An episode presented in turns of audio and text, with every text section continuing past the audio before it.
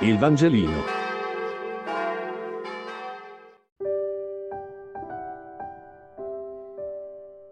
Lunedì 6 settembre. Luca 15, 8, 10. Lettura del Vangelo secondo Luca.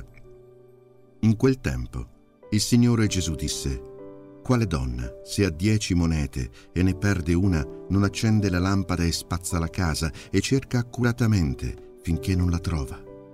E dopo averla trovata chiama le amiche e le vicine e dice rallegratevi con me perché ho trovato la moneta che avevo perduta. Così, io vi dico, vi è gioia davanti agli angeli di Dio per un solo peccatore che si converte.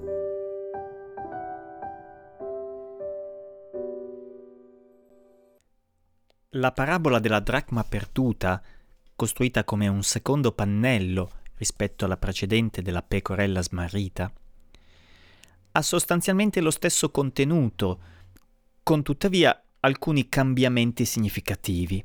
Il primo, il più vistoso, è che ora si tratta di una donna. Ambedue le parabole dicono l'amore di Dio per il peccatore che si converte, ma ora Dio assume i tratti femminili. Non è un'eccezione nella scrittura, anche se gli esempi non sono numerosi. Possiamo ricordare tra gli altri che Dio dichiara in Isaia si dimentica forse una donna del suo bambino, così da non commuoversi per il figlio delle sue viscere. Anche se costoro si dimenticassero, io invece non ti dimenticherò. Così Isaia 66.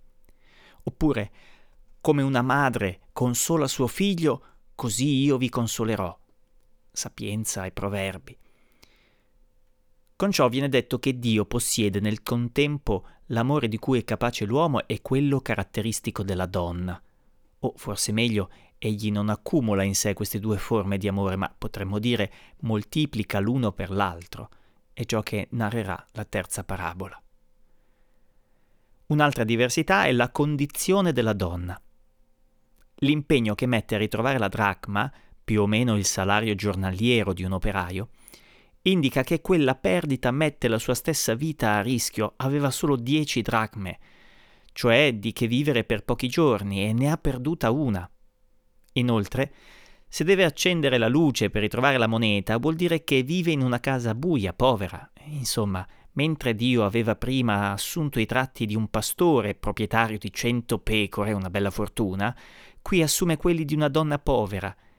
E il peccatore che si converte scopre l'indaffrarsi di Dio proprio per lui.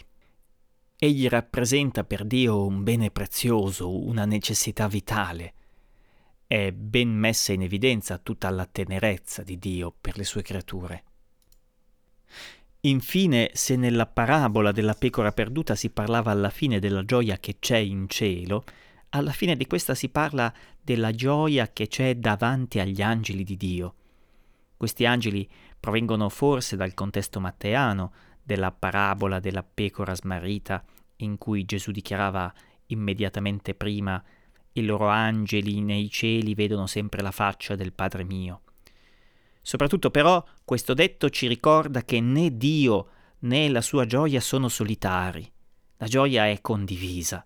Dio è un essere di relazione e di comunione e la gioia della donna condivisa con le sue amiche e vicine è il riflesso della gioia condivisa di Dio nei cieli. Il Vangelino. Buona giornata.